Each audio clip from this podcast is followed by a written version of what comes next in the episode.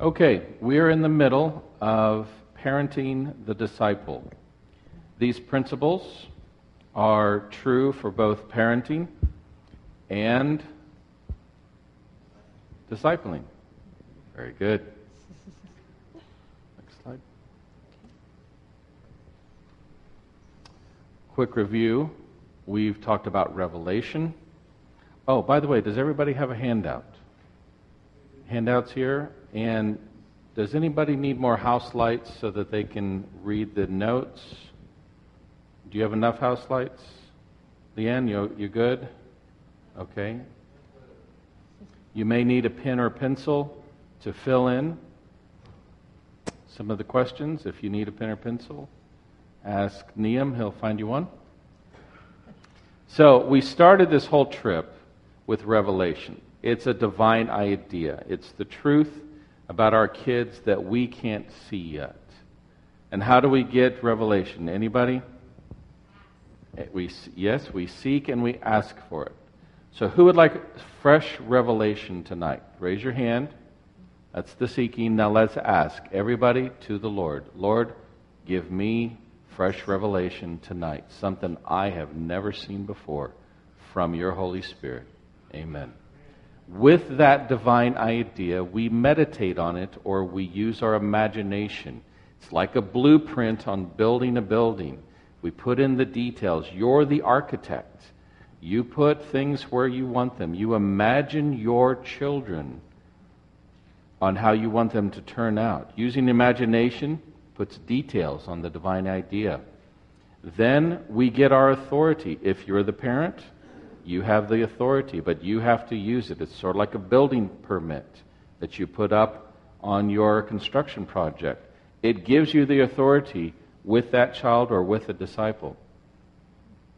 Then, number four, we do this all in covenant love. It is the foundation. Everything else that we talk about from here on out is founded in covenant love, including communication. All right? We're going to be coming back to that the foundation. It's a covenant is 100% and 100%. A, co- a contract says if you do something, I will do something. Doesn't work in parenting. You have to be working in covenant love. Number five, operating in covenant love. We, uh, we modeled Jesus in this as he was feeding the 5,000. He looked up, he saw what the Father did, and then he fed the 5,000. When we are parenting or discipling, we look up, Lord, what do you want me to do with this problem? And He will show you. Then it's just monkey see, monkey do. The Father did this. We're going to do this in parenting or discipling. Okay? And six, expectations. That was our first wall. God design, God assigns our identity, all right? It's up to us to agree with what God sees us as. We are not losers. We are not, you know, the scum. We're not going to end up just like your parents and like your grandfather and all this. God assigns our authority. God assigns our identity. We agree with God. Yes. Okay, and then next we had modeling behavior in the Spirit and showing your kids how to operate in the Spirit by your example. We have modeling behavior in the soul um, to take every thought captive or capture every thought, teaching them to deal with anger. People will make you angry. How are you going to deal with it? Life will not be fair. How will you handle that? And show them how to use their will and make their decisions based on what Jesus would have them do. Then we have modeling behavior in the body. Um, be your brother's keeper. Be a blessing to your community. Okay? We can choose our attitude. Uh, sometimes it's not easy. It's easy to choose a bad attitude. It's hard to choose a good attitude when bad things are happening to us, but it is a choice, and you can choose a good attitude. And then publicly show respect to your spouse, to each other, um, to your elders, whoever you meet. Showing respect is important. All right, so we come to communication tonight. This is a communication model. Can you see it on your paper? A little bit better, maybe? First of all, there to the left, we have a sender, all right? Somebody is sending a communication, a message. Then you have a receiver, right? The receiver is going to decode or try to figure out what you are communicating. Now, many times, this is where communication stops. For instance, a text. Why aren't you here picking me up? What do you mean? I texted you. That was only sent one way. It was not a complete cycle of a communication model. When communication happens is when that decoder or that receiver sends another message back to you. And you have understood that message as to match the message you sent. Dad, pick me up at 220 at the Kiowa building uh, on Wednesday. She sent that message. Has she communicated? Has she communicated? Not yet. When I send a text back, I will be there at 220 at Richland College in the back by the Z parking lot, right? I will be there. Then I have taken her message and I have sent her message back to her confirming that I understood. Now, there are some things that get in the way. It's called noise. All right? Noise may mean I didn't get the message, technical difficulties. Maybe you're mumbling and I didn't quite understand it. Maybe I meant you, maybe I thought you meant on Thursday and not Wednesday. Maybe you're mad and I'm mad that you're mad. All of this is noise. These kind of things get in the way of communication. We're talking about parents to, to, um, to youth or children, but children back to the parents. And that's why I wanted the youth in here tonight. This is talking about uh, disciples and disciplers. This is talking about men and women, people at work, guys on stage, and the guys in the booth. You guys are awesome. Thank you for saying that I'm awesome. We have just communicated. I got a thumbs up. They understood me. Does everybody understand this model? All right, give me some examples of noise of what would stop a communication models. Just raise your hand or speak it out. Distractions. Like what? I'm driving? Screaming kids. How about emotions? Yes. Somebody else trying to talk at the same time. Yes.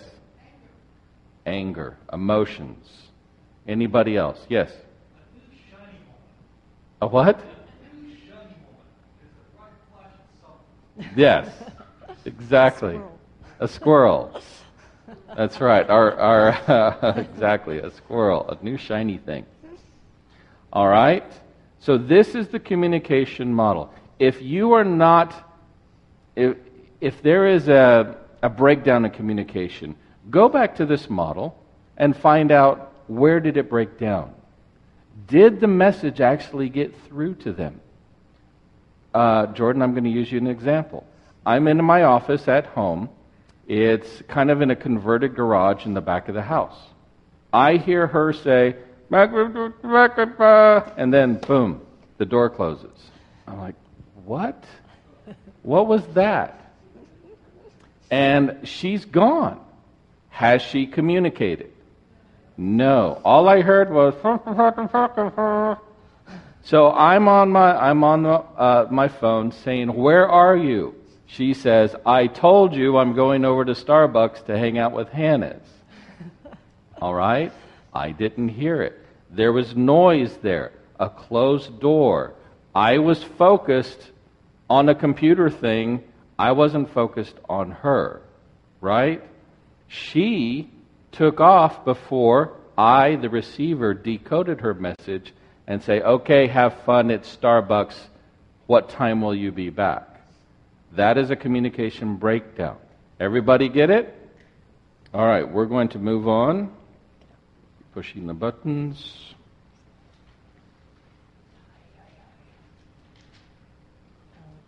Okay. We let it go to sleep. Don't we have let a it go to sleepy sleep. tablet. This part will be edited out. As she is figuring that out, Goodness. at the top of your page, do you have communication between men and women? Okay. When Claire and I first got married, we got a book called Men Are From Mars and Women Are From Venus. Who has read that or even heard about it? Oh, wow. So you guys know what I'm talking about, right? Men have a way of communicating. Jordan, do men have a way of communicating? We talked about yesterday. Women have a way of communicating, and wow, is it hard to understand each other sometimes. Okay? Here we go. We're awake now. All right. So, men and women communicate differently, as he just said. And there are some typical things that are true of men and women, not exclusive, not all the time, but they tend to be how men and women communicate. Men tend to be task based. Give me something to do, I will accomplish it. That's all I need to know. They like to fix problems. They sometimes need to go to their cave, which um, can mean I just need to get away and spend some time. You know, it's really popular now to have a man cave. You know, a room of the house is the man cave. Well, there's a reason for that. Sometimes men need to get away to process things. Um, they are facts based. Just give me all the facts, give me all the information. Don't really need a lot of emotion in it. Just tell me what's going on. Facts. They need to conquer, which kind of goes along with fixing the problem. And they need to gain respect. A lot of times they will do something because they want to be respected. Women, on the other hand, tend to be relationship based. They want to share their problems. They're not always looking for a solution, they just want you to hear their heart and what's going on. And that's all. Just listen. They vent to share. They may come home giving you the list of problems of things that happened today. Again, don't need to share, just go, oh, wow, honey, that's awful. I hear that list of things that you had go wrong today. That's all they want. Don't need to fix it, don't need to offer suggestions. Um, they are generally feelings based. They generally talk to other people in order to connect with them. And they have a need to feel loved and valued. So I'm going to be speaking to the men here. Women, you can't listen. But to the men, all right? Women dread being out of contact. If you go into your cave or you get away or you need to process something, you need to let them know, I'll be back, but I need to go process this thing. I need to be alone. They hate being out of contact. Any of the women agree? Yes? They're, Women, um, withdrawing from women creates anxiety in them. They start, their imagination starts going. Remember what, who was it that, uh, yeah, Kim, with the, um, right? The woman was all like, she's, he's seeing another woman and whatever, and my motorcycle's broken. All right? All he was doing is thinking about how can I fix my motorcycle. Controlling without connecting causes fear. You go do this, woman, because I'm the man and you must do it, and I'm going to be in my cave, commanding you from a distance. Another, wa- another way of doing it is hey, honey, can we together go and conquer this thing together? Complaints may be a plea to connect. Men, when a woman comes to you and starts complaining about this and that and the other thing and whatever, they may feel distant. It is their way of saying, hey, will you connect with me and help me with this problem?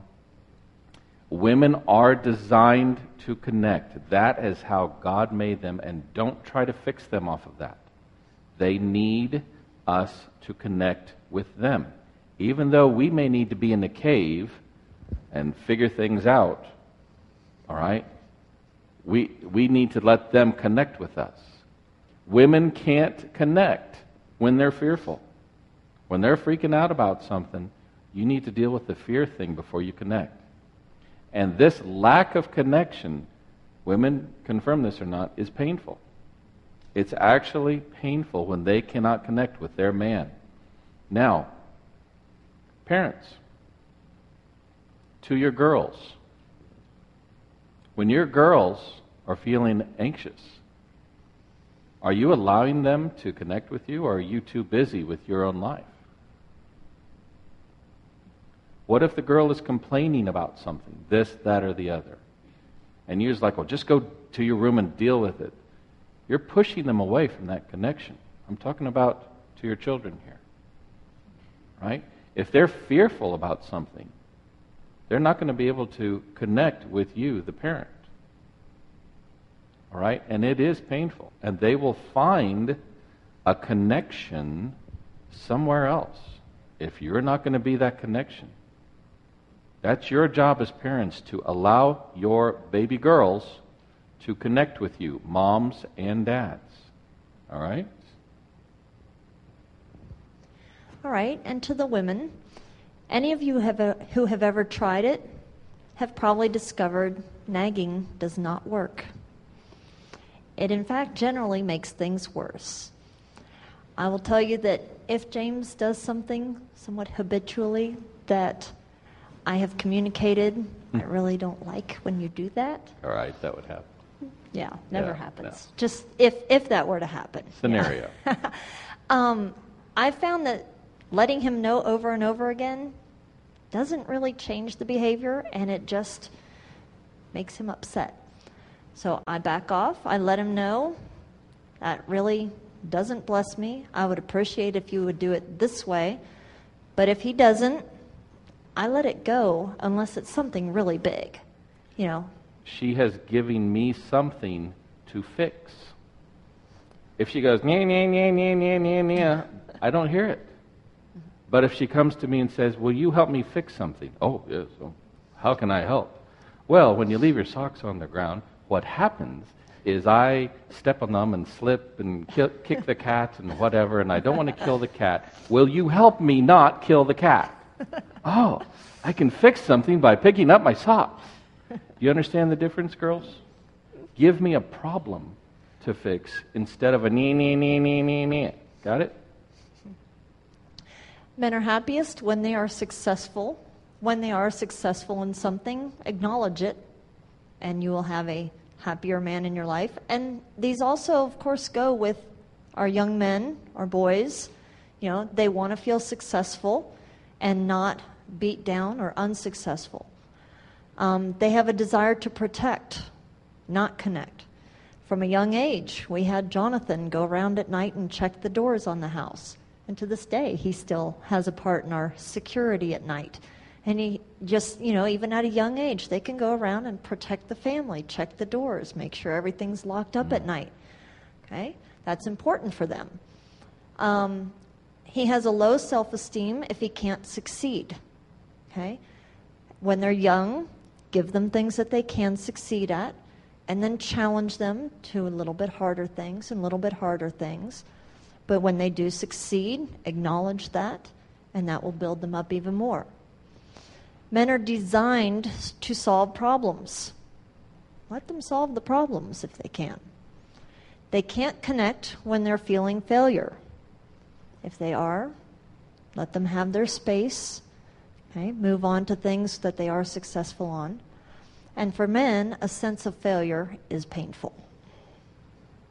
So, quick review in your communication with the opposite sex, whether it be your husband or your child, somebody at work, women need to know that you have connected with them. I understand what you're saying here, and I feel, feel emotion with you. Men, it's like, hey, I have this thing to fix and conquer and whatever. Will you help me fix and conquer this thing? That's how we hear. We're from Mars, you're from Venus. That will help in your communication cycle. Let me show you a picture here. You guys know it Star Wars uh, poster. And this is a beautiful picture of successful communication. The man has conquered. The woman is connected to the man. All right? There's the bad guy in the background, and I will protect you from the bad guy. And the woman says, I will connect with you. Isn't that amazing?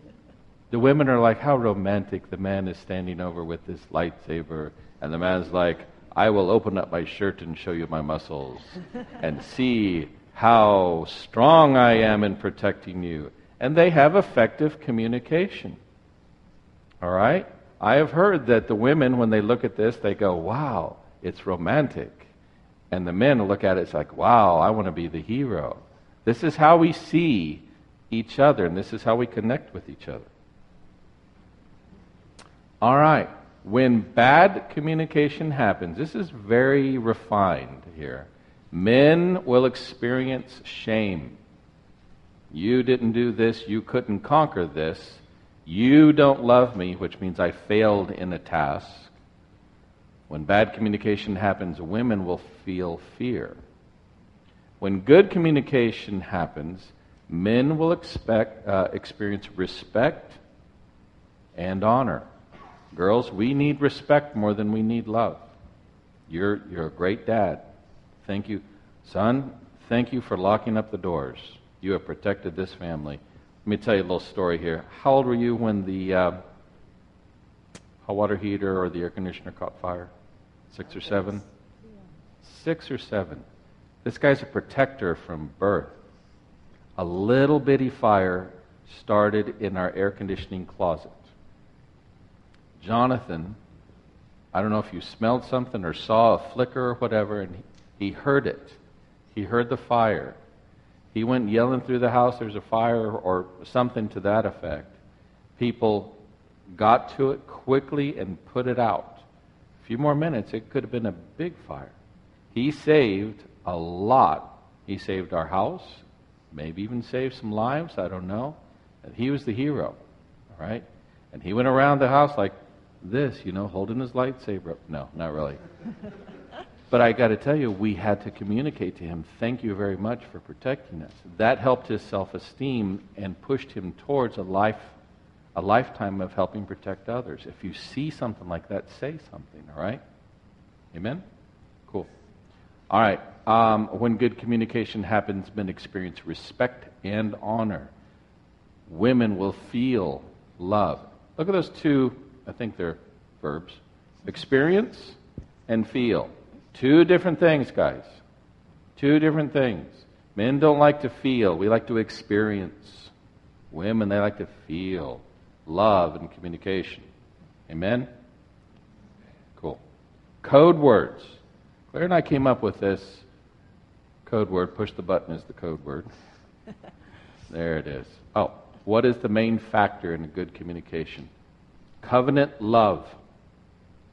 If I am saying you need to serve me on how I communicate. Is that covenant love? No. How would I, as a man, operate in covenant love to a woman? I will let them feel a connection.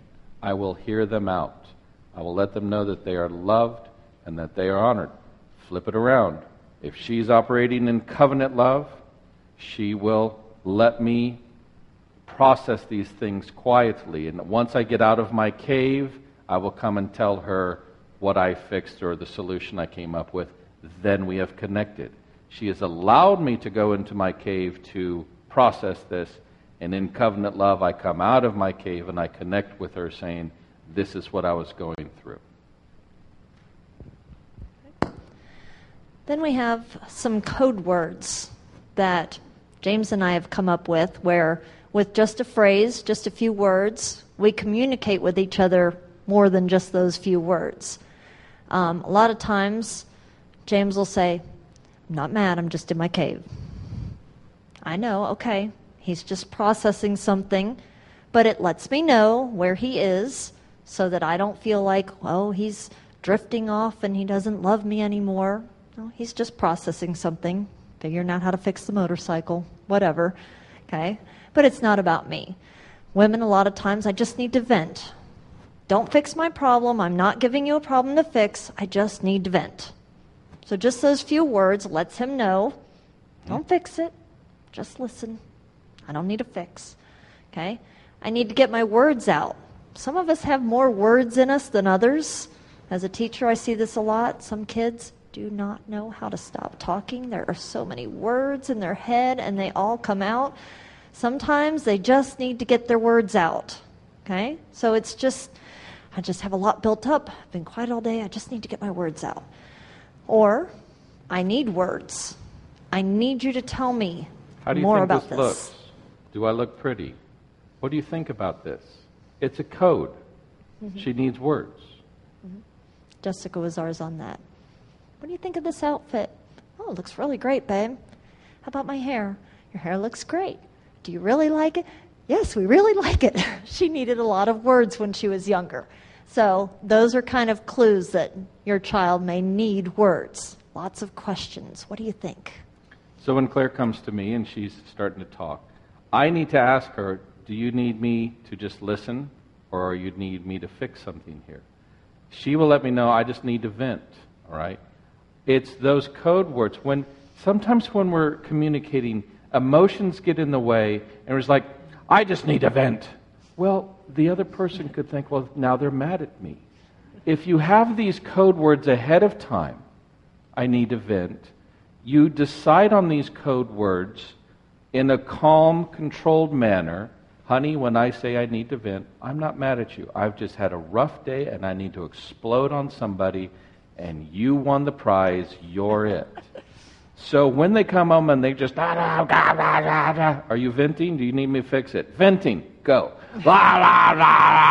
And I'm like, uh huh, I get it. Wow, man, that's bad. Okay. Oh, she does like this. She has released it, and I have covenant loved her. All right? Or if I come home and I'm like this, I'm just rolling around. All right? And it's like, she'll look at me. No, I'm not mad at you. I just need to be in my cave. And I'll go A off lot of somewhere. times I don't even have to say the words. I just look at him with that Right. question. I'm, I'm in my cave, all right? But I come out of the cave, all right? Do you need a couple of minutes? Which means, am I going to get chewed out if I get close to you? Just give me a couple minutes. I'm going to deal with this. Let me calm myself down, okay? Um, out in public, if I am talking about something that she doesn't want me to talk about because it was a private matter and I forgot and I'm telling about this intimate stuff, she will say, Hey, that would be good to discuss later, which is code for shut up. the whole world doesn't need to hear this. But we have discussed and we have decided on these code words in a controlled, calm manner so that when the time comes up, you will know what they are talking about. Okay, so on your paper, there are some fill in the blanks for some ideas, for some code words that you might come up with that would work for you and anybody that you spend a lot of time with to work out. If you just need to talk, whether it's to a friend, to your spouse, to a neighbor, to coworkers, but somebody that you spend a lot of time with, you can come up with these code words for them too. So, what might you say to somebody if you need to talk to them, or when you need to be left alone, or when you just need time to think and come back later to address it? So, you can think of your own words that would work with you and that other person that you spend a lot of time with and see what would work for you. Can I encourage the husband and wife teams here to take these home and say, honey, when you, you know, we need to talk, here's the word. Kids and parents, come up with your own code words. Don't assume that in the moment of anger or frustration, they're going to understand you. Say, Dad, when I'm mad at you, this is what I'm going to say. All right? Jordan will give me this look. Dad, you're, you're out of line. I'm like, I need to shut up and calm down, and then we'll talk later. All right? Take these, really. This will save you a lot of fights and hard feelings and, and offenses. Take it home, study it, and decide on your code words. Next three. which I will push the button. There you go. Okay. We also have code words when we are mad at the other person. Like James just said, sometimes Jordan will come to him and, and she'll say, I need to let you know I'm upset with you. If you're in public, the other person is saying things they shouldn't, that's a really good one to have a code word for. So it's not real obvious, but you really want them to stop talking quickly. so you come up with those. All right. So in our pillars, right, we've got the foundation of what? What's our foundation? Covenant love. So this is another wall we're putting on our covenant love, all right? And it is communication. And there are three parts that we deal with in every wall. What are they? They're the spirit, soul, and body, okay? Spirit, soul, and body. Um, a couple years ago, Jordan was in volleyball at school, all right? And we had set up a volleyball net in our back area, and uh, we were practicing. And I, as the best coach in the world, decided to coach her, all right, on how to serve. And I said, All right, you need to put your, first, your left foot here and your right foot here, and you need to twist your torso like this, and you need to punch that ball. I think it's hilarious that a guy in a wheelchair is talking about wheel play or foot placement. But anyway, she's looking at me like, oh, I'm going to do it because you're my authority, but I really don't want to. Am I right? And it's like, okay, the more I coached her, another word would be maybe bullying, the more frustrated she became. it's like, all right, come over here. We need to talk. What's the problem? And kind of with a little tear and a little mad, she's like, Coach will not allow us her coach, would not allow us to stand and do the way I was talking, right? So we thought, we said, well, how, how are you supposed to, you know, do this? And she told me how to do this. And I, as the parent, I, as the authority, had to humble myself and say, all right, she's learning coach's way and not my way, and I will support her in coach's way. How to get in a good fight. We're going to teach each other how to get in a good fight. Let's first of all go over on how to get into a bad fight. All right? First of all, make sure your heart is filled with pride, as much pride as you can possibly get in there. Secondly, don't listen to their logic because their logic means that they're not listening to you, and by golly, you know more than they do, right? Third, their feelings are not are their problem and not yours. I mean, goodness sakes, how are you going to fix their problems and their feelings? Then don't listen to what they say because they're just going to try to change your mind. And then last, allow anger and as much anger as you can possibly get to fill your heart. And then start your communication. This is a great way and very successful. I have tested and tried it on how to get in a bad fight, cause problems, divisions, anxiety, hurt feelings in the person you're trying to communicate with. Not very good, right? Has anybody ever been there with me on a bad fight, done that kind of thing? What is the outcome, right? It does it just doesn't work. So what Jordan and I did, we got in a good fight or a good communication, all right? How to get in a good fight fill your heart with love, covenant love. I will do it all 100%, and the other person will love 100%. And humility. If you don't have this heart of love going into this, it's not going to work. Did I love Jordan? Yes, I did. Do I, did I want her to see succeed in volleyball? Yes, I did. Was my way the most important way? Mm, no. I needed to humble myself. Secondly, listen completely to the logic, logic, guys, fix it, of their argument. Her coach would not allow her to serve the ball this way. To me as a father, That made sense. I, as a father, had to submit, humble, to the coach. Right? This is a good way to get in a good fight. Then listen completely with your heart to their emotional, ah, the woman side of it, position. She was getting mad at me, and rightfully so. Because I was pushing her and pushing her and pushing her to this point of frustration.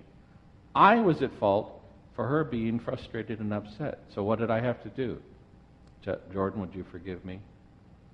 Thank you. She forgave me for that.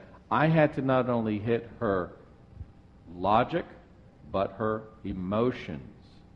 Both are very important in a good fight. Then never leave until there is no evidence of frustration. Are we okay with this? Yes, I'm okay. Do you p- completely forgive me? Yes, I forgive you. Okay, let's learn how to serve this ball the way coach wants. And then before you leave, check your heart. Man, that girl, she ever asks me to help her with volleyball again, I'm going to really. Sh- oh, that dad, I'm never going to ask him to help me again because all he does is push, push, push. Then your heart's not right. Then the fight, the good fight or the confrontation, was a failure. You've got to completely forgive and let it go. Okay. And I'm pushing the button.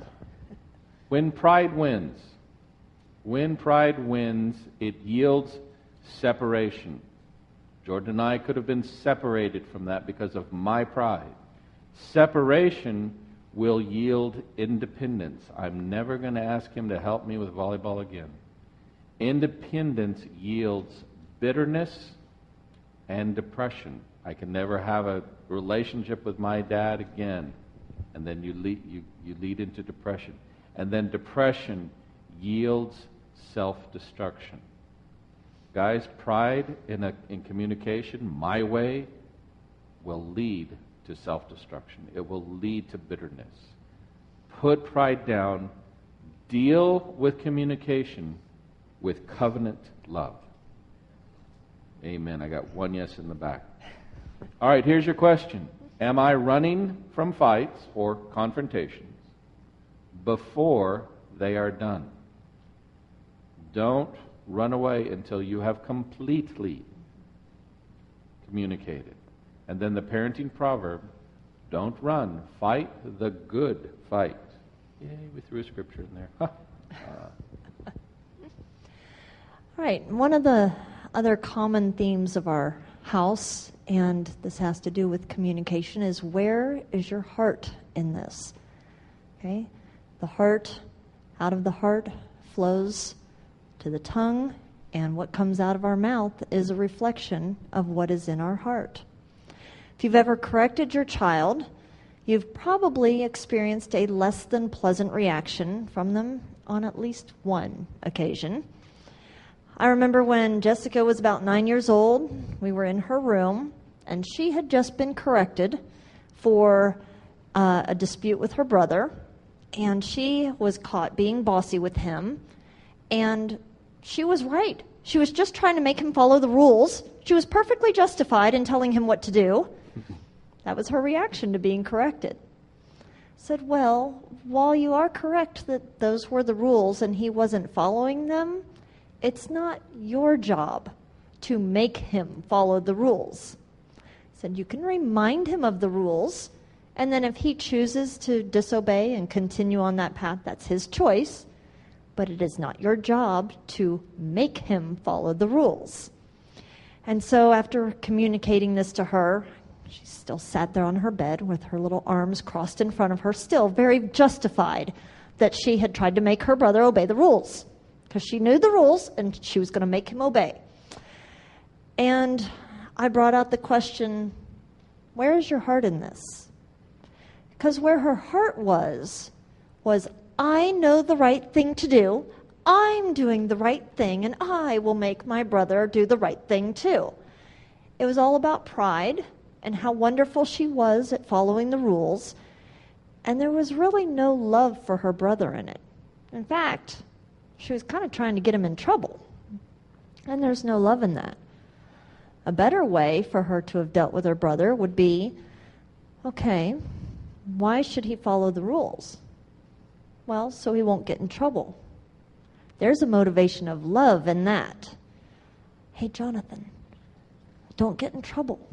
Follow this rule so you don't get in trouble with mom and dad. Remember?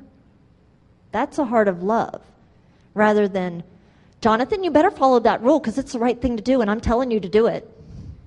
Big difference in the heart there, isn't it? So when you're correcting your child, ask them, is your heart showing love because you're trying to keep that person from something bad? Or is your heart saying, I'm right, you're wrong, you should do what I'm saying? And it could often look similar, but you can usually tell where the heart is. Okay? So, teach your child to examine their heart. Are the things that are coming out of me based in selfishness and pride? Or are they out of love for the other person? And they can learn to align their heart with Jesus and love and thinking of the good things for the other person rather than how right they are. So we align ourselves with Jesus. This is a habit that can be taught. Sometimes it takes a while. But if you bring it up on a regular basis and don't let it go, they learn and then they start doing it on their own and you have to do it less and less and it's really nice when that happens. Okay, so the question is think about an issue with which you have struggled and examine your heart. Do you have the heart of Jesus for others? With your coworkers? Is there that one coworker that you're right and they're wrong, if they would just do it your way, things would be good? Or do you have a heart of love for them? What do they need to be communicated? And then the parenting proverb Does my heart mirror love or self? Amen. Again, based on covenant love, guys. Where's your heart in this? I'm going to ask my two kids here, Jonathan and Jordan, to come up on stage. They're going to help me with this next chapter. Dealing with dad when he is angry. Dads, have you ever been angry with your kids? Come on, guys. Jonathan, Jordan. I know I have. I have been uh, out of out of balance. I have let my disappointment and my um, I don't know, maybe even my fear overcome me, and I would um, lash out at my kids in anger. After I did that, I asked them to forgive me, but I want them to tell you on how to deal with a dad when he is angry. Now, Jessica, Jonathan, and Jordan wrote a little bit in the book on how to deal with dad when he's angry. And so Claire is going to read uh, Jessica's part on this. And um, so just imagine Jessica saying this. My hair is long and blonde. Okay, so when dad gets around. Uh, so, this is what Jessica wrote. Usually, when my dad gets mad, I feel what is best to do in this situation is even though I have not always followed through on this, instead of just giving a passive response, you should talk with dad and come up with a plan on how to deal with this in the future. Tell him that you still love him bunches and think he's a great dad. Let him know that we don't let our problems define us. In the end, let the small things go Talk with a heart of love and understanding for the other person. She got some of the lessons. Yay. and know that you're a family and that you can make this make it through this.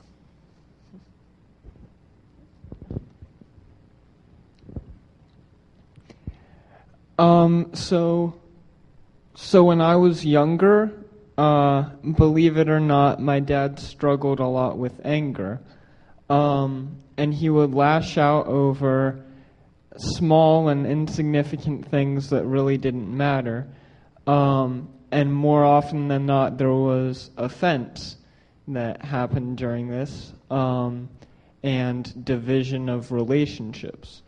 Um, and while he was yelling at me for something, I would kind of just shut down. I wouldn't tell him my point of view or where I was coming from in this out of fear of him just, oh, well, you, uh, I know what I'm talking about, and you, your opinion doesn't matter. Um, and so I would kind of just shut down and not express what I felt on the situation. Um, it's very important for the kids not to argue with their parents or for people not to argue with their authority, but to express peacefully where they are coming from. Um, a lot of times when my dad got mad, when I started learning more and more how to deal with him, I would be quiet at first and let him get out what he needed to say, and then not in a loud, well, I think this. Um, I would say, well, this is why I did it this way. This is why I did that. I'm sorry if that offended you. Um, another thing that that I've learned, um, it's a saying that goes, "Hurt people, hurt people." Um, and it's not saying hurt people, hurt them. Um, it's it's saying that when you get offended by someone, they normally offend you not out of a place of love and out of a place of peace, but they are hurt, and so they lash out at others. And that completely changed the way I looked at uh, people being rude to me or disrespecting me because I knew that they were coming from a place of brokenness or or something was going wrong with them. And instead of thinking like, "Oh man, I can't believe they treated me that way," I would think, "Man, they must be going through a lot. I need to sympathize with them and and be able to give them what they need, be able to return a soft word for for the harshness that was dealt out to me." Um, and another thing that I found was really helpful is just taking time to, to calm down, let things calm down before um, going and talking. Because a lot of times when you're in the middle of an argument, it's very hard to hear the other person's point of view. And it's easy to say, oh, well, I'm right, they're wrong, they don't know what they're talking about. But once things calm down, once people settle down and they're not so angry, it's easier to hear people's heart on it.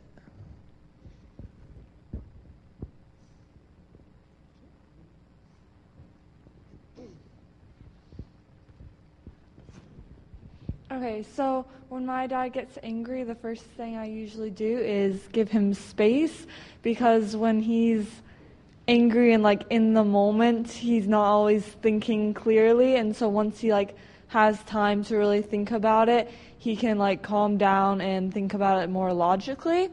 And then um, I approach him in a respectful way and tell him why I felt angry and like how it made me feel because I'm a girl. um, but I do it respectfully, and not like accuse him of certain things, but just tell him my point of view on it. And then I try and listen to the reason on why he was mad at me and try and see his point of view and try not be like one sided about it and just how it made me feel, but how it made him feel and how I can like respect that.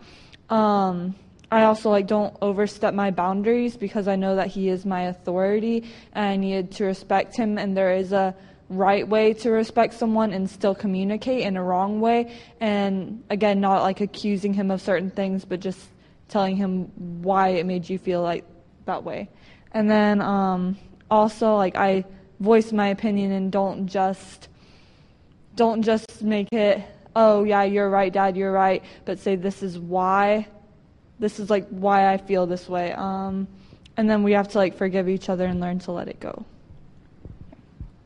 Amen. Why don't you guys give him a big hand for coming up there and doing that? I grew up in a house I grew up in a house where there was a lot of anger at me. Jonathan's hurt people. Hurt people? Uh, very true. But I want, I don't want my son or daughters copying what I did, what my did, dad did to me, and what his dad did to him. I want to stop it right here. And that's why I had my kids come up in front of you and say, This is how we deal with it. Uh, men, we have, um, we need to stop this cycle of anger. Right? We need to come up with skills that we pass on to our children to stop this cycle of anger. And so that's why we're doing this. That's why I wanted my kids to come up and say, Yeah, I, I have been angry. I've been wrong. But this is how we're dealing with it. This is how we're stopping it.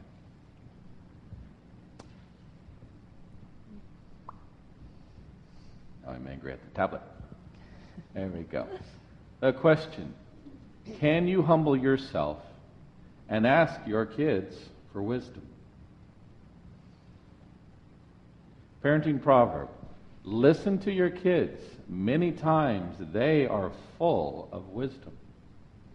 Kids will teach you so much. Those that you're discipling, those that are under you, maybe at work, can teach you so much if you can just humble yourself and listen. Amen?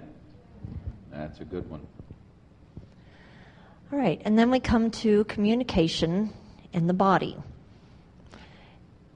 Okay, the next section titled If It's Not Repeated, It's Not Received.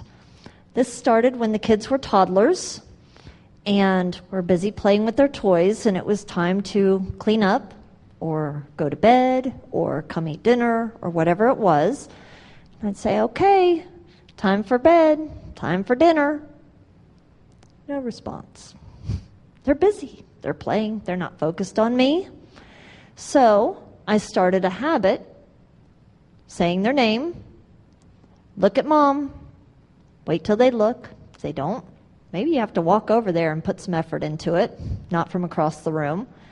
And so I did this, waited till they were looking at me, gave the directions, and had them repeat it back, just like our model in the beginning. If they are not communicating it back, mm-hmm. they might not have gotten the right message. And so, a lot of times, if I was nearby, I would take my hand, put it on their face, make them look at me as I gave them the directions. And I knew that Jessica had gotten this concept when we were out somewhere, a home group or something like that, and I was talking to someone else, and she was playing nearby, and she wanted my attention. So she grabbed my face and pulled it over to look at her so that she could talk to me. She didn't know that it was rude to interrupt adults, but she knew how to get my attention and communicate effectively with me. She'd seen me do it many times. So she pulled my face over and told me what she wanted to tell me. So, communication is not achieved unless the child can clearly repeat your instructions. And of course, as they get older, they get better at that. We'll know that they understand when we see them repeating our actions without being prompted. Now, this goes to what kind of actions do you want them to repeat?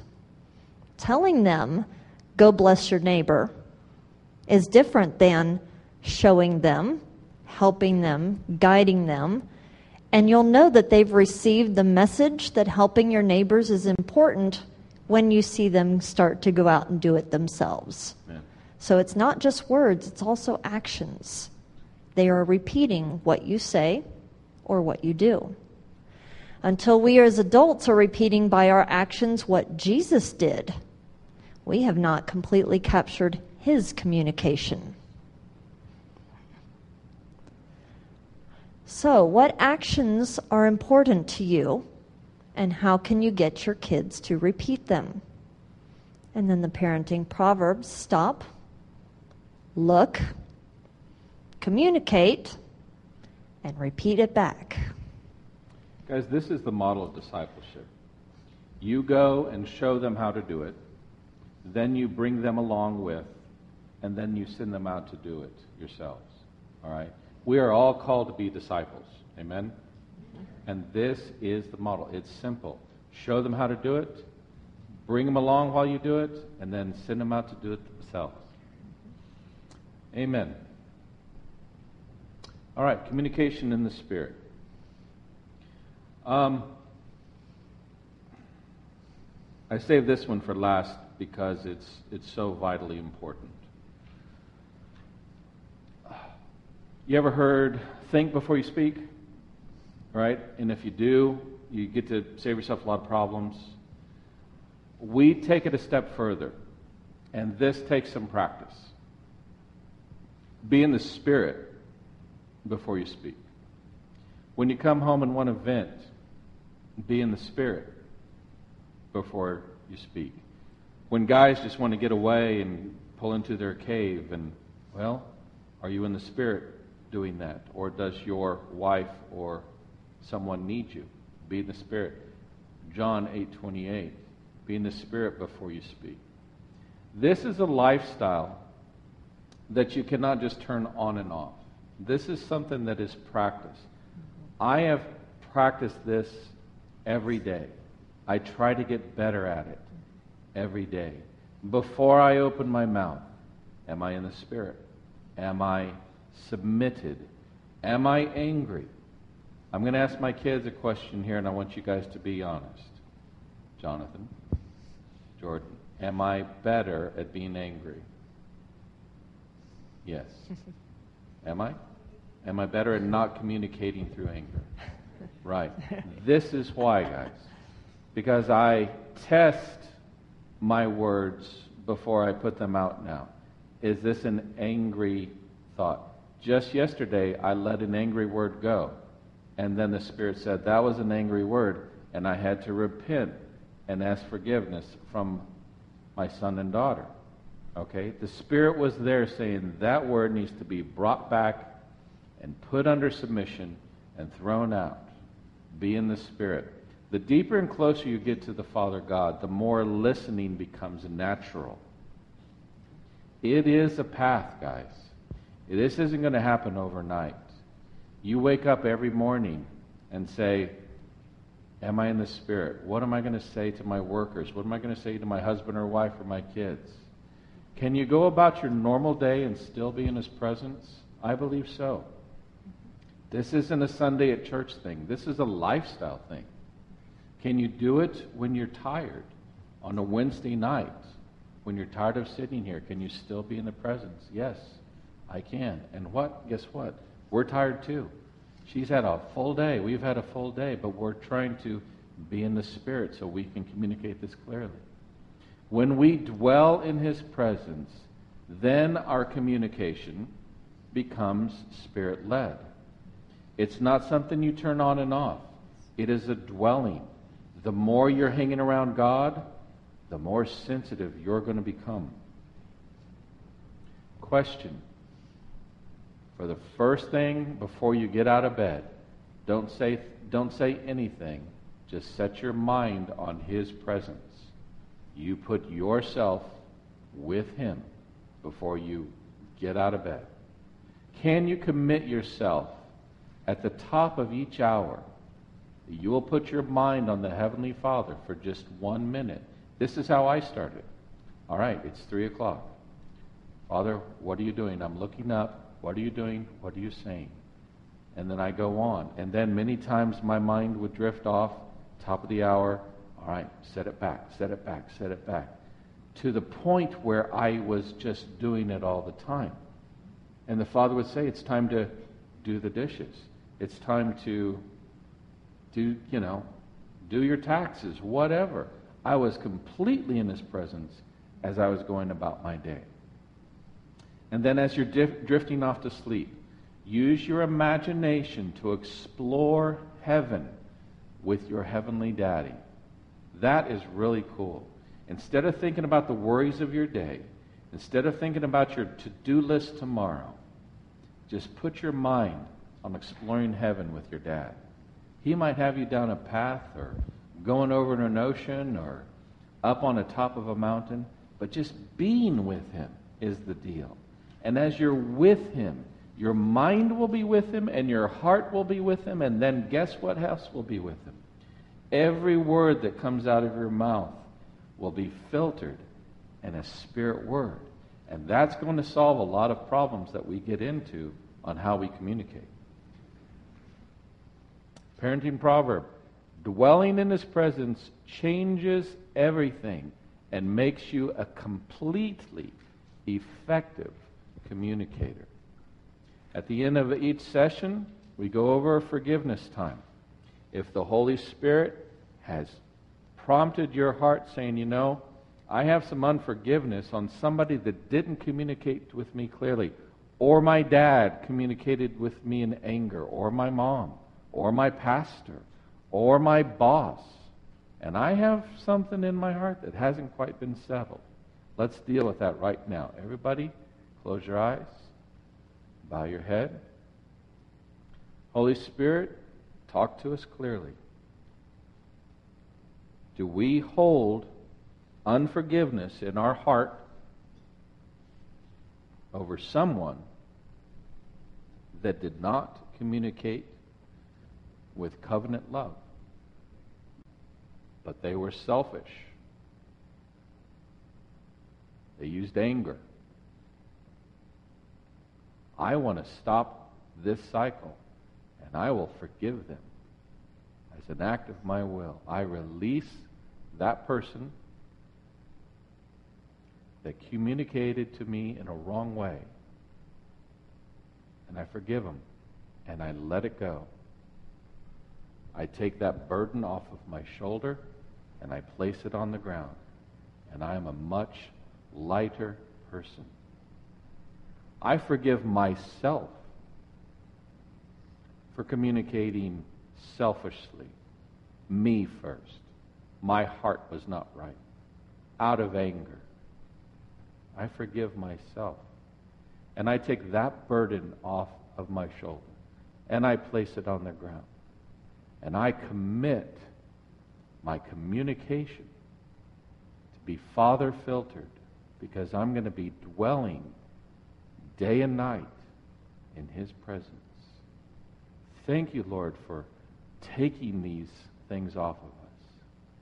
Thank you, Lord, and we bless those people that communicated wrongly to us.